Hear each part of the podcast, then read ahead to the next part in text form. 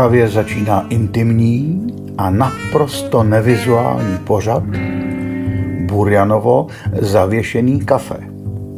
Já vás vítám a přeju příjemný poslech.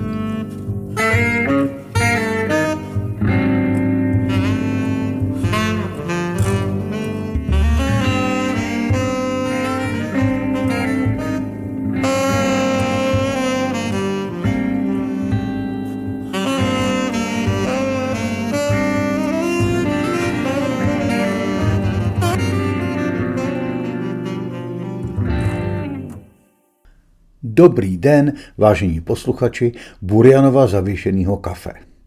Vítám vás při dalším pokračování měsíčníku Kafe na cestách, které věnujeme různým zprávám z různých koutů světa a také četbě na pokračování.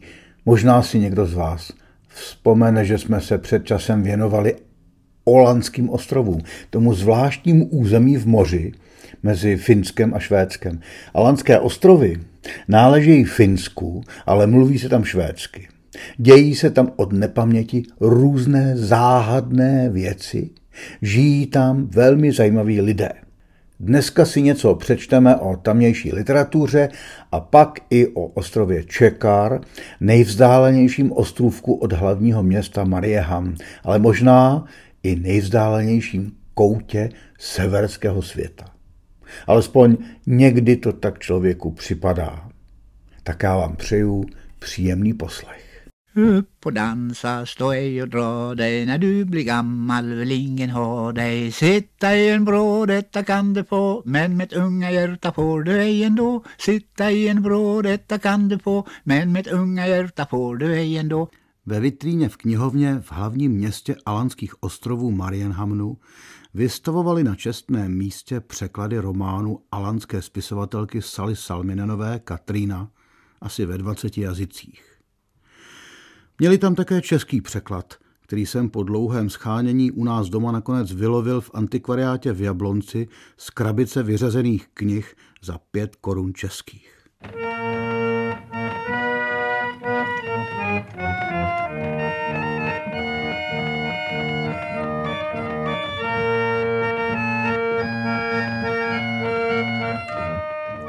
Katrína, selská dcerka ze severního Švédska, si ze všech nápadníků vybrala mladého námořníka Johana z Alanských ostrovů.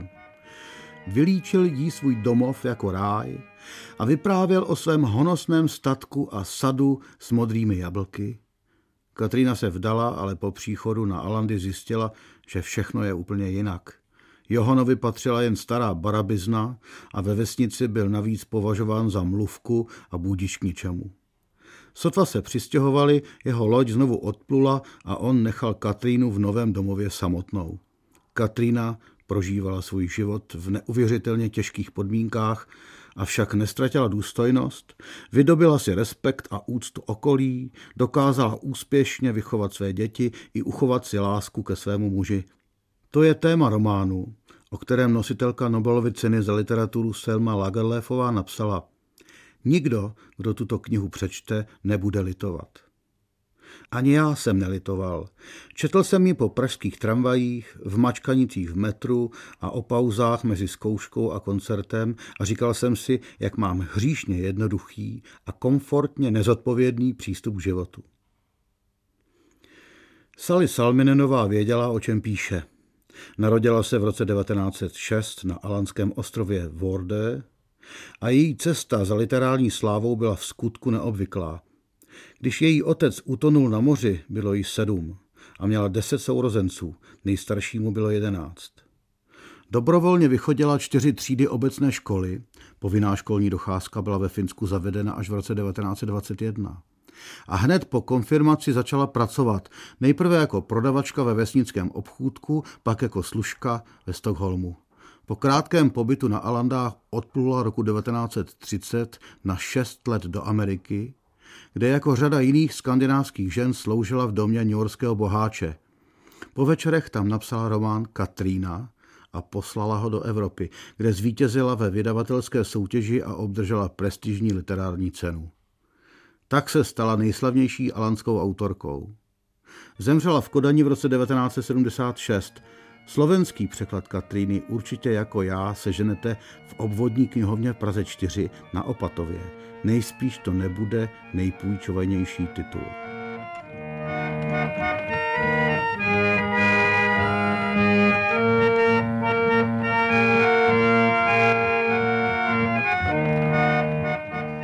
Tři roky později a jen o pár kilometrů dál se na ostrově Simšela na malé farmě narodila jiná známá alanská spisovatelka Annie Blomqvistová.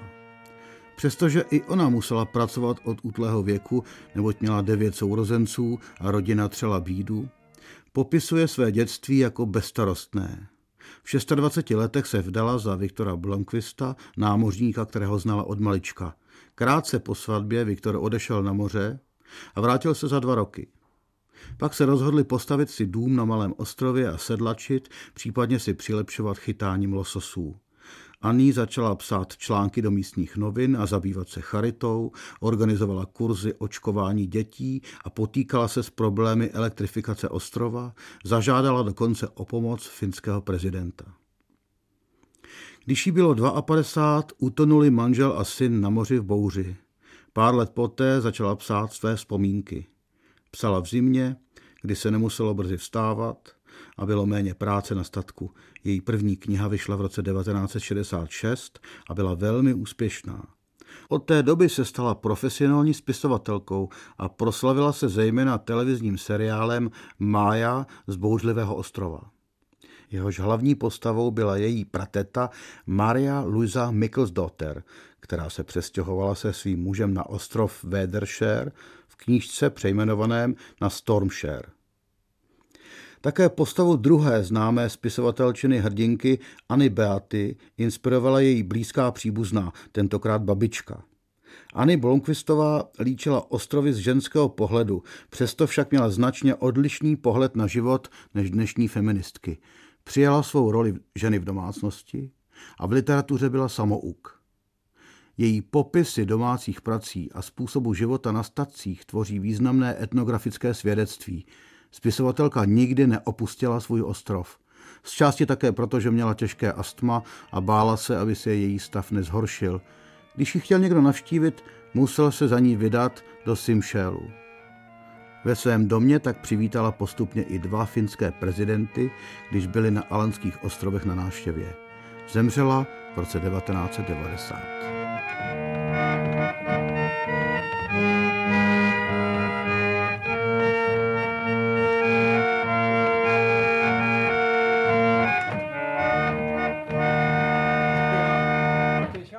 První alanská ženská epická básnířka Hele Helbergová měla sedm sourozenců a dožila se 96 let. Dva bratři slavné Sally Salminenové, Runar a Uno, se stali také spisovateli. Runar vydal první básnickou sbírku ve svých 62 letech. Uno, který pracoval celý život na lodi, debitoval dokonce o deset let později a dožil se 680. Karl Sjöstrand se narodil na ostrově Seglinge v roce 1895 a 40 let byl učitelem. Když mu bylo 70, začal psát svůj první román Henrika o ženě ze svého rodného ostrova. Za 14 let tuto prvotinu vydal, tehdy mu bylo 84. Když v 95 zemřel, zanechal po sobě ještě další dvě knihy. Alanské ostrovy jsou zřejmě rájem mladých, talentovaných autorů. Kråkan satt på bast och fick inte pipan till låta. Kära mor, ge barnen mat så börjar de inga gråta. Hundarna skäller, portarna smäller. Främmande kommer, stickspelar i pannan. Na samém kraji Alanského souostroví se nachází ostrov Čekar o rozloze necelých 60 km čtverečních. V roce 1920 měl tisíc stálých obyvatel.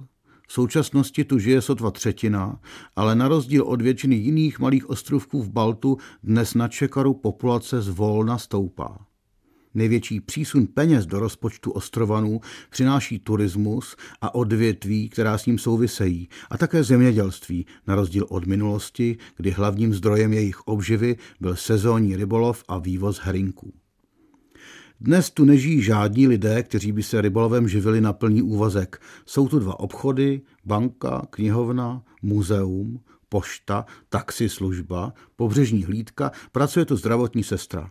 Restaurace, hotely a kavárny jsou otevřeny od poloviny června do konce srpna. Co však je nejzajímavější, ostrov Čekar má svou vlastní kulturu, hudbu, nářečí, tance a literaturu. Gossen upp på berget stod i det kalla regnet Fick han se vad vännen stod ifrån gröna ängen. Flickan skön, ängen grön, gossen full av falskhet. Flickan skön, ängen grön, gossen full av falskhet. Kära gosse, kom till mig, trohet skall du finna. Jag skall icke svika dig, det skall du förnimma. Sviker du mig, belönar dig i varje stund och timma. Mig, så belönar jag dig varje stund och timma Projezdil jsem všechny zdejší silnice, nebyl to problém, neboť měřili dohromady jen pár kilometrů. V obchudku jsem si koupil něco k obědu, pojedl u kostela, rojiny ruských válečných pevností mne nelákaly, jen mě trochu zarazilo, že kvůli likvidaci malé betonové pevnůstky byly ostrované nuceně v rámci dohod o demilitarizaci ustřelit vrcholek své nejvyšší hory Telmosberget. A to prosím měřila celých 34 metrů. Poprocházel jsem se po skaliskách hory Kalén, fotografoval červené, žluté a zelené traviny a rozhodl se pro poslední malý výlet na staré sídliště Otterböte. Podle navršených kamenů se pak snadno dostal zpátky k silnici a podle cedulí za několik minut dorazil k místnímu muzeu. Příjemná slečna uvnitř mi ochotně pustila videokazetu s dokumentárním filmem o Čekaru od alanského dokumentaristy Per Olova Hegnese. Byl to krásný snímek. Začínal záběrem lékaře, který každý den objede ostrov, vyzvedne bandasky s čerstvým mlékem a ty pak odváží do Marie Hamnu. Zima, mlha, obyčejný každodenní život mimo sezónu i chvíle určené tanci a radosti. Seděl jsem na židli obklopen muzeálními exponáty, zíral na film a diktoval si poznámky do magnetofonu. Během té půlhodinky přišli asi tři návštěvníci, prošli muzeum, pohovořili se slečnou u pokladny a vyrazili do zahrady směrem k vystaveným rybářským člunům a různým strojům. Slečna z muzea mi prozradila, že nepochází z ostrova, ale je tu na praxi. Studuje etnografii v Turku a jmenuje se Nina. Čekar je zvláštní ostrov, řekla.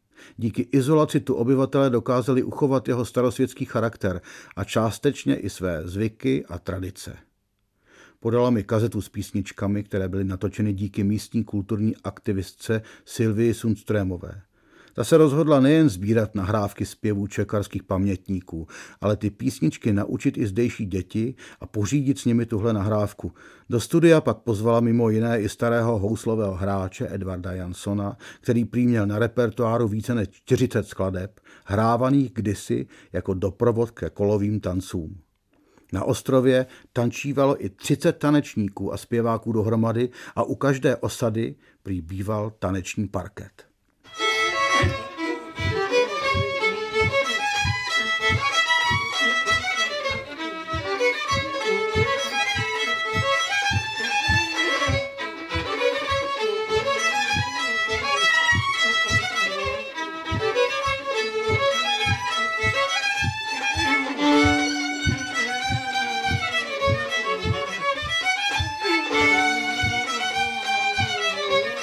Ta hudba je velmi podobná estonské, řekla Nína. Je silná, rychlá a velmi živá, jako zdejší lidé.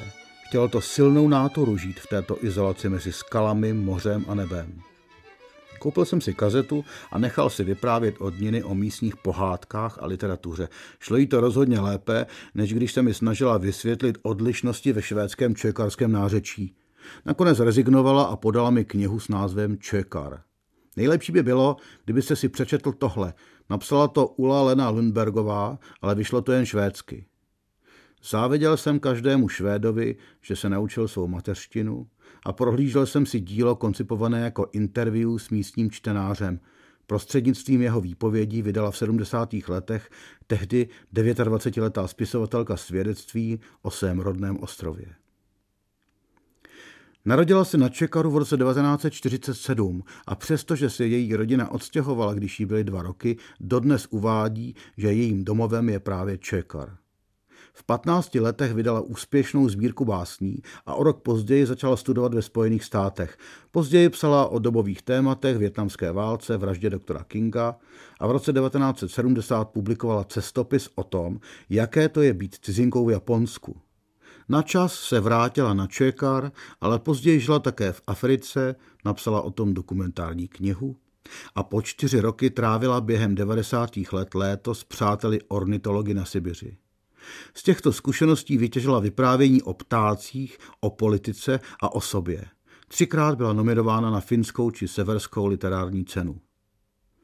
Ve svém románu o Aně z Čekaru konfrontuje městský a ostrovní život. Jejím nejrozsáhlejším dílem je zatím trilogie o historii loďařství na Alandech.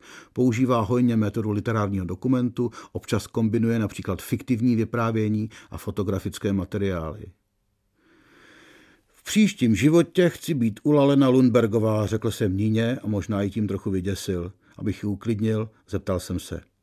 Myslíte, že v době globalizace internetu a všech možných civilizačních vymožeností se může zdejší kultura zachovat?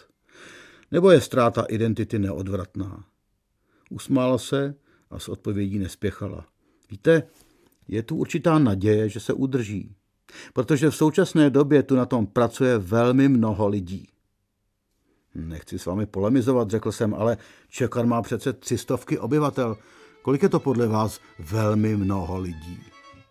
Asi deset, řekla sebe jistě.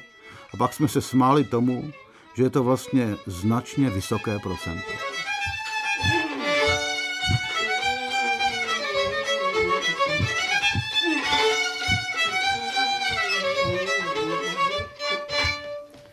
Můj přítel Antonín Lím mi kdysi vyprávěl, že o skutečnou kulturu a o umění mají ve společnosti zájem asi 3% lidí. Bylo to tak podle něho od jak živa a dnes jich je víc jen proto, že populace na světě roste.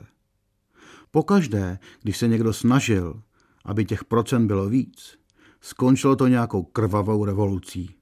Ovšem ta 3% úplně stačila k tomu, aby se to, čemu říkáme umění, ze světa nestratilo. Vzpomněl jsem si na Antonína teď, na tomto odlehlém ostrově. Deset lidí na 300 obyvatel, řekl jsem si nakonec, když jsem odcházel z muzea. To jsou tři procenta. Tak to nejspíš bude v pořádku. Jag går och sörjer fast jag ser så bedrövad ut jag går och sörjer fast jag ser så bedrövad ut Och med den ena gossen gör jag början och med den andra så gör jag slut. Och med den ena gossen gör jag början och med den andra så gör jag slut. Sen så gångar jag mig ner till stranden, träffar där min lilla vän. Sen så gångar jag mig ner till stranden, träffar där min lilla vän. Vi hissar upp våra vita segel och seglar över till ett annat land. Vi hissar upp våra vita segel och seglar över till ett annat land. Abychom se mohli přenést až na daleký Island a zaposlouchat se do dalšího dílu četby na pokračování z půvabné knížky Lucie Fedurcové Tma je jen další druh světla, navrhuji krátký odpočinek u jedné poměrně šílené cestovatelské básně. Jmenuje se Všude dobře. Jako správný Šamsterdám, nejdřív noční Amsterdam. Potom Londýn, plný blondýn, kroky mé zamíří až někam k Paříži, zřím Řím, pak si odpikám Vatikán, s tím si netykám. Ptám se chlapi, kam, kam se zasedám. Kam se to podívám? Jak správnej bon viván, Madrid, Berlín, všude Berlín, hlavně nic neprohrát, Brusel či Petrohrad, pak Hák, do Turku pro kurku, kráčím, karáčím, až se vyvenčím, vyjedu na Trenčín, seberu odvahu a dám se na Prahu. Tak, a teď z Prahy letadlem do Keplavíku na Island a odtamtud autem přes Reykjavík po silnici číslo jedna na sever do Borgarnes, z Borgarnes pak na Snæfellsnes, neboli, jak si tak překládáme, sněžný poloostrov. A skoro až na jeho špičku pod sopku, kam žil Vern, situoval vchod do středu země. Tam, pod tou sopkou a pod tím ledovcem, se odehrává většina toho, o čem píše Lucie Fedurcová ve své tmě, která je jen dalším druhem světla. Knížka už brzy vyjde v Galénu a vy si dneska můžete vyslechnout její páté pokračování. Tak vám přeju příjemný poslech.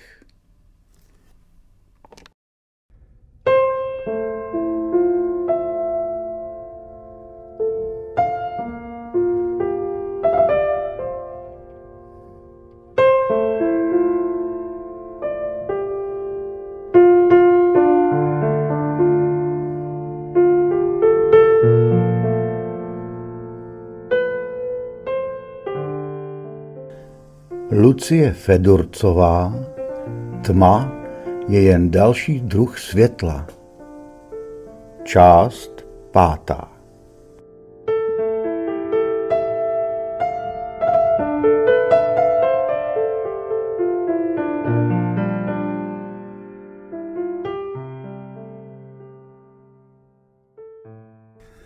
Cyklus ženy na úterní večer si udělali rezervaci místní ženy. 25 snajfelsneských žen. Chtěla jsem vědět, co právě těchhle 25 spojuje. Prý je to členství v humanitární organizaci Lions, Lions Club International. Spojuje je tedy soucit, bez hranic. Se zrakově i jinak handicapovanými, s dětmi, se starými lidmi a s potřebnými rodinami. Zvědavě si je, jak postupně přicházejí, prohlížím. Některé znám, ale řadu z nich jsem u nás nikdy neviděla. Gouda Kveldid. Zdravíme islandsky u schodů vedoucích do poschodí, kde se dnes večer podává nepropečené jehněčí. Se mnou soucit nemají. Kouda Kveldit říkám, třetina z nich se na mě podívá, chvíli na mě zůstane očima stát a neodpoví. Kouda Kveldit. Z poslední z nich sklopím oči, snažím se, aby mi neschlípla duše. Kouda kveldit. Sešlo se to dnes náhodou tak, že 20 minut před nimi seděli na stejných židličkách místní jedenáctileté holčičky. Manželka instalatéra Wilberga bouchla doma do stolu a řekla, že už v tomhle zapadákově dál nevydrží. Několik týdnů se handrkovali a nakonec Wilberg povolil. Ve středu se stěhujou do Reykjavíku. Jejich jedenáctiletá Hjordís se vzpírala, hladili ji po vlasech, slibovali lepší zítřky a těšili její smutek příslibem rozlučkové pizza party v Hrojnu. A tak tu sedí v rozmezí dvou hodin přesně stejný počet malých latentních Lion Ladies a stárnoucích matadorek klubu.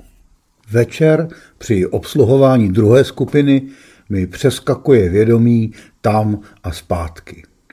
Vidím rozjitřené holčičky, jak se vzájemně hladí po dlouhých vlasech a pletou si copánky. Vidím štrikující ruce, jak se při poslechu výroční zprávy dotýkají příze. Vidím, jak v rohu čtyřice mladých nacvičuje taneček. Vidím, jak čtyřice přísných, stárnoucích formálně předčítá z papírů. Stelpur Holky, volá zrzavá, bledá holčička a pořizuje selfiečko. Stelpur, říká padesátnice na podpadcích, něco dodá a všechny tleskají. Oni jsou ty holčičky a ty holčičky jsou oni. Čas se hýbe dopředu a dozadu jako kopulující beran. Úla svítská žena prodělá zvláštní vývoj.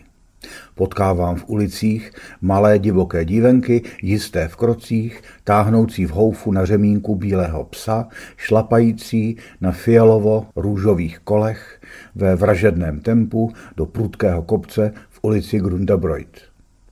Pro pizzu do krabice k nám chodívají blonděté bohyně středoškolačky, některé z faldy z přemíry hranolků a sladkostí koupených na benzínce, některé štíhlé bez zásluhy, některé štíhlé z crossfitu.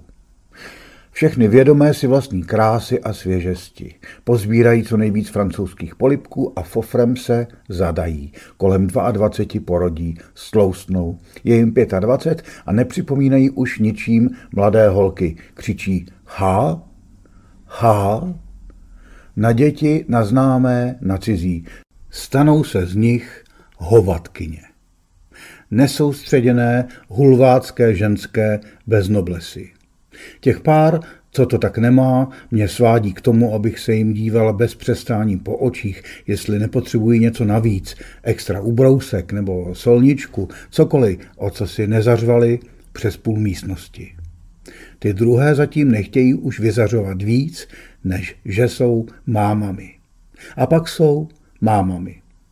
Jsou mámami. Jsou mámami. Jsou mámami o něco větších dětí. A v tu dobu se to stane. Jejich ústa se stáhnou v kuří řiď. Stane se to všem ústům nad 45.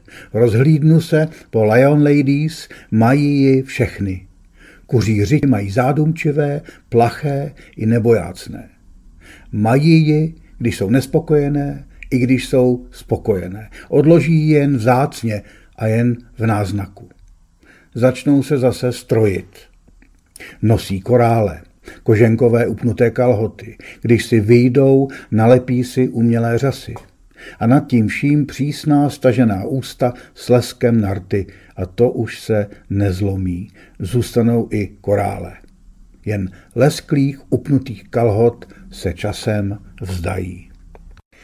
Brávala jsem si jejich ústa k srdci, myslela jsem, že kuří hřik souvisí s mým cizáctvím, a z části to byl opodstatněný dojem. Anglická slova rty smršťovala, jako když do měkýše píchnete klacíkem. Z ničeho nic docházelo k zrcadlení té řitě v mojí vlastní tváři. Ve středu večer stála u cedule Way to be seated tříčlená rodina. Uvítala jsem je v angličtině a odpovědí mi byla nevýdaně ostrá kuří. Polekala jsem se a přešla do islandštiny. Moje vlídnost a islandská věta mohu vzít vaše talíře, která završila sérii dalších otrocky nadrcených islandských vět, které jsem v průběhu obsluhování jejich stolu použila, je definitivně ukonejšila a přestali se vrtět. Nikdo se neusmíval, ale napětí povolilo. Při placení mi Islandianka prozradila, že je z Lotyšska. Řekla, že tu žije přes 20 let. Přejala všechno. Lesklé černé roury, výrazný náhrdelník, stažená ústa, pohoršení nad tím, že v islandské restauraci nepracuje islandské děvče a nakonec i insoch. Vtahování vzduchu na místo jeho vydechování, které Islandani někdy používají v kombinaci se slovem ano, aby zesílili souhlas s tím, co bylo řečeno. Chodíme naproti přes ulici do Skéru, řekla, ale dneska to mají zavřeno, tak jsme museli sem. Tady to bylo nakonec taky docela dobrý, ne? Usmála jsem se na ní. Ano, nasála vzduch skrz stažené rty. Už celé měsíce se soustředím na momenty, kdy se napětí v jejich obličeji uvolní nebo přeskupí. Zkoumám jejich mimiku. Jemně, opatrně. Tvořím hypotézy, hledám nástroje. Víš, co se stalo? Říkají některé z těch, se kterými jsem se zblížila, občas i mě, a svaly kolem rtů se jim odšponují. Vrtím hlavou. Dozvídám se, že po tancovačce způsobila opilá pokladní z obchodu s potravinami přes zraky vesnice orálně rozkoš přes polnímu za kulturákem a že se teď stěhuje z města že Artnar zbyl svoji filipínskou ženu, že afričtí fotbalisté svádějí místní nezletilé, že majitelka pekárny, která stojí přes ulici, pomalu slepne, že majitel houstlu udělal dítě slavné islandské zpěvačce a rozešli se, ještě než stačila porodit. Nej, řeknou povětšinou vzrušeně a jejich obličeje jsou ještě pár vteřin překvapené, než se ústa smrští zpět a hlava začne šrotovat, komu předat informaci dál.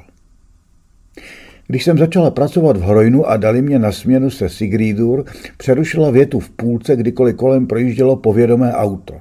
Běžela k oknu, dívala se. Zkoumala, kdo v autě jede, přemýšlela kam. Říkala mi, že když jede houkající sanitka, obvykle za ní vyrazí aspoň dvě, tři auta, aby se zjistilo, kdo ji přivolal a proč. Všechny pořádné rodiny ve městě mají na jednom až třech oknech dalekohled, aby se mohli kdykoliv rozhlédnout, co se kde děje. Neschovávají ho, mají ho na parapetu přiznaně, každý ho vidí z ulice.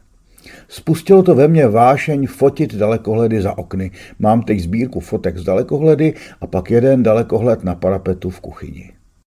Když si ho občas ráno přiložím k očím, říkám si, jestli bych si za 15 let koupila černé lesklé kalhoty a lesk na kuří řiď.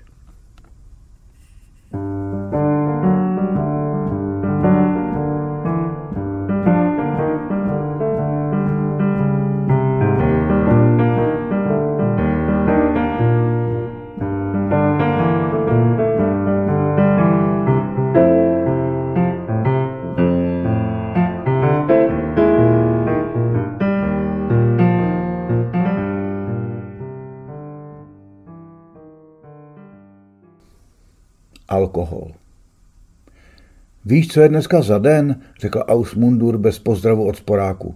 Hraje Liverpool? Zeptám se skoro jistá tím, že odpoví kladně. Nainstaloval si před lety do kuchyně velkou obrazovku. Při zmařené šanci zklamaně vyje a při hezkém gólu křičí a raduje se. Hlasitě. Vlhkou pusu má pootevřenou jako dítě. Zákazníci často přestávají jíst, dívají se směrem ke kuchyni a tázavě se po mně otáčejí. Je první pivní den, řekne. Den piva. Je ráno 1. března. Když dosmaží cibulku a nachystá do krabiček jídlo pro Hauku na Thora a ostatní děti z chráněné dílny, přichází se opřít o druhou stranu baru, jako to dělává, když si chce povídat. Pivo se tady nesmělo pít až do 89. Naváže na svoje ranní halekání. Jako kluci jsme pili nealkoholický pivo, zředěný nejlevnější vodkou. Bylo to nechutný. Bjorlíky, nealkoholické pivo s pár panáky, brenivínu nebo vodky. Nepili to jenom oni, kluci schovaní za stodolou na předměstí a kurejry. Byl to oficiální nápoj rekavických barů, oblíbený drink. Někdo to pohnal k soudu. Máme přece pivní prohibici a v barech se vesele prodává tenhle pivní patok. Není to pivo, je to koktejl, rozhodl soud. Kdysi na začátku 20. století si Islanděni odhlasovali úplnou prohibici. 60% většinou. Volili jen muži, ale ženské jim to našeptávali, když se večer v postelích objímali. Ostatně byly to hlavně oni, komu se blízkalo na lepší časy se střízlivým hospodářem. Myslím, že se to dřív vnímalo trochu jako dneska kouření, jako něco, co se nehodí do moderní společnosti a co by bylo fajn vymítit, říká mi Erik Knudsen, Islandian s dánskými kořeny a objednává si sedmé pivo. Co bylo chvilku vnímáno jako zpátečnictví, stalo se ve 20. letech lékem. Doktoři v době prohibice legálně předepisovali alkohol ve velkém na neduhy. Červené víno na nervy, koněk na plíce, whisky na srdeční arytmii. Chvíli zvažovali, že pivo by mohlo napravovat podvyživené, ale nakonec ho nikdy žádný doktor nepředepsal.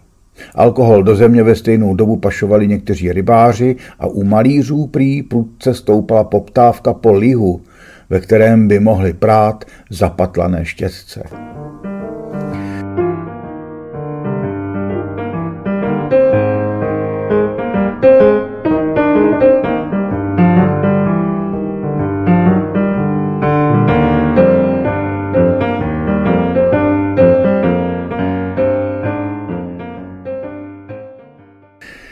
Islandiany skřípli až Portugalci a Španělé.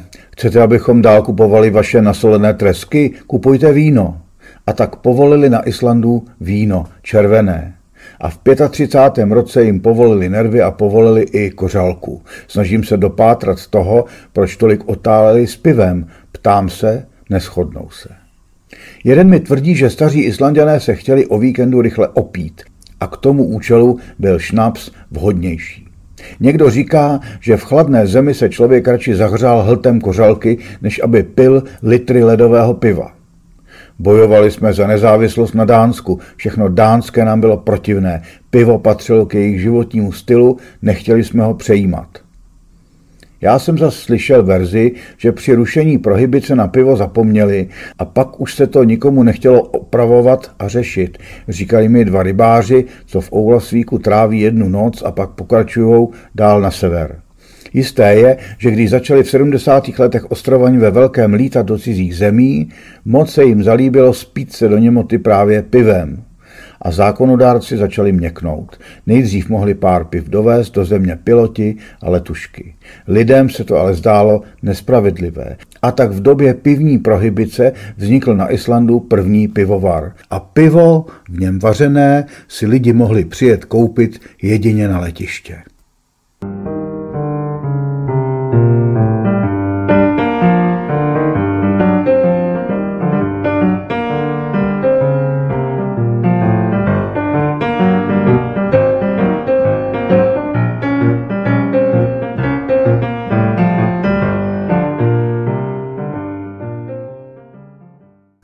Když zákaz v březnu 89 definitivně padl, ostrov zešílel. Domácí se utrhli ze řetězu. Televize celý večer vysílala přenos z jednoho ze čtyř reykjavických barů. Ten den prý sotva čtvrtmilionový národ skoupil 340 tisíc plechovek piva. Dáme si džus, Pepsi a jeden Pilsner. Objednala moje první léto na Islandu hlava rodiny pro všechny, kdo seděli u stolu. Postavila jsem před otce rodiny sklenici Plzně, která stála v lahví ve skladu, postupně upíjel. Když mu slastně změkly obrysy věcí v místnosti, přivolal mě ke stolu a začal na mě z hurta. V tom pivu byl alkohol. Dala jsem hlavičku trochu na stranu a řekla, že v to doufám. Ale já musím ještě řídit do Reykjavíku, objednal jsem si Pilsner. Vyprávěla jsem o tom bláznovi v kuchyni a Ausmundur se začal smát. Pilsner se tady na ostrově říká nealkoholickému pivu, tomu, do kterého kdysi lili vodku a vytvořili si tak vládou posvěcený pivní koktejl. Islandané mají teď na ostrově 620 pivovarů. Chci založit se svým kamarádem Hetlisandoru 27. řekl mi Ausmundur v zimě, v době, kdy jsme tak tak finančně drželi nad vodou hrojin. Nevíš o nějakém sládkovi z Čech? Prý se to tak dělá. Většina islandských pivovarů si vyhlídne a přiveze sládka z Německa nebo z Čech. Byl by to už třetí mini pivovar na poloostrově. Jeden je ve Stigisholmu a jeden v Borgarnes. Borgarneský stedi znají všichni. Před dvěma lety při příležitosti svátku Thory, kdy se pojídají tradiční islandské pokrmy, svařili pivo s velrybými varlaty. Nazvali ho Velryba 2.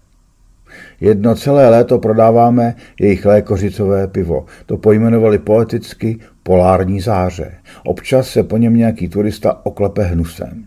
Ještě jsem ale nikdy neviděla ošklíbat se nad lékořicí Islandiana. U pokladny každé benzínky a supermarketu mají ve stojanu nasázené krabičky s nápisem opál.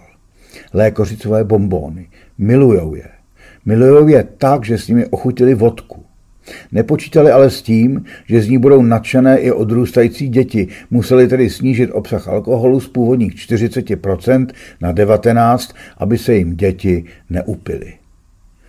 V kolik otvírá Wimbledon, ptají se všichni pořád dokola. Kdo propásne to několika hodinové okýnko, kdy je ve vsi možné koupit si ve státem vlastněném obchodě s alkoholem plechovku piva nebo flašku vína, nepije.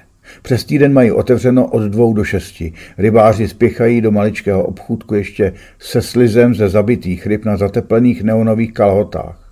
Zoufalí turisti marně těkají očima po místnosti ve snaze najít ledničku s vychlazeným pivem. Nakonec si nandávají do košíku drahé, teplé plechovky. V sobotu jsou dveře odemčené jen dvě hodiny a v neděli je zavřeno.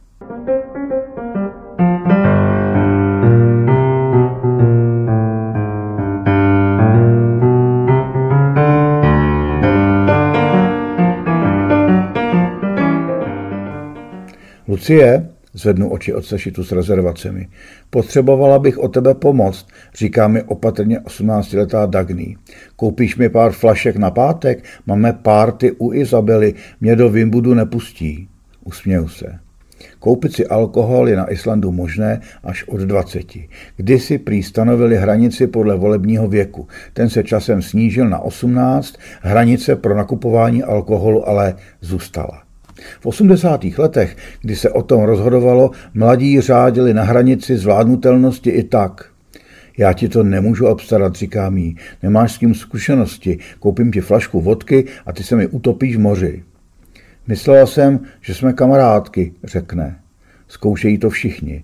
Tři piva, prosím, objedná nejodvážnější ze tří nervózních kluků. Napětě mě sledují a doufají, že cizinka za barem nezná zákony. Hraju tu hru až do konce, i když vím, že je minimálně jednomu z nich devatenáct.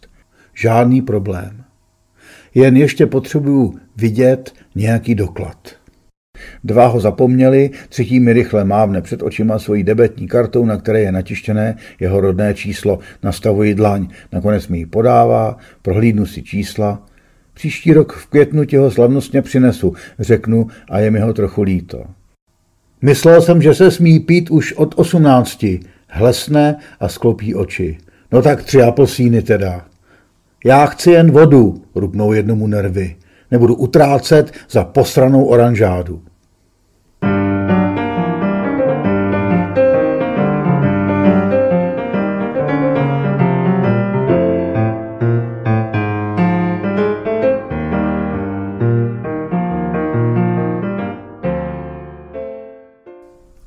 Rodiče se čas od času nad svými plnoletými dětmi slitujou a koupí jim alkohol sami. Pak mají pocit, že věc je pod kontrolou. To ale teenagery nespasí. Každý si postupně sežene svého nákupčího. Předala jsem Soulej kontakt na svou spojku s Winbudinem, kterou jsem využívala v jejím věku, říká mi Sigridur den potom, co s Brekem vyprovodila svoji 16-letou sestru na internát do Akurery. Do klubu se dostávají mladí před dvacítkou na falešné doklady. Jsme všechny blonděté a zmalované, je těžké říct, jestli jsme na té malé fotce opravdu my. Vysvětlují mi. Stačí říct blondýnce, co vypadá trochu podobně, o občanku a máme vstupenku do ráje. Občas se jim ale stane, že dveřník dělá svoji práci poctivě, to pak z pěti projde jen jedna. A být sám v ráji je mrzení. V dlouhodobých průzkumech, zaměřených na množství vypitého alkoholu na osobu, nedopadají Islandiani vůbec špatně. Jsou daleko, daleko za Dánskem a vlastně jsou na tom vůbec ze všech skandinávských zemí nejlíp. Prodáš mi tři flašky červeného, přepadne mě v převlíkárně za restaurací obchodních s rybami, když si maluju pusu rtěnkou. Leknu se a vykřiknu. Dával mu víno do tašky a on se rozhlíží ostražitě jako kočka. A za pár dnů je tam zas. A potom zas. Před několika lety mu sebrali kvůli pití děti. Teď už jsou zpátky doma. Do Winbudium už nesmí. Objíždí tak restaurace na poloostrově, vydá na milost mlčenlivosti servírek. Ještě toho odpoledne přichází milý manželský pár ve středních letech. Mají stejný ostražitý pohled, když si rychle strkají flašky a plechovky do plátěné tašky. Jsem cyklický alkoholik, žaluje na sebe opileckou směsicí islandštiny a angličtiny Finy, kuchař na velké rybářské lodi, která tři dny kotví přístavu a tři dny se zmítá na vlnách. A takhle pořád dokola. Nakonec i já za polárních nocí utírám kolečka po sklence vína na psacím stole vedle počítače o něco málo častěji než normálně. Zima je zlá. A do internetového bankovnictví nám všem během ní chodí o něco častěji žádost o příspěvek na pomoc islandským alkoholikům.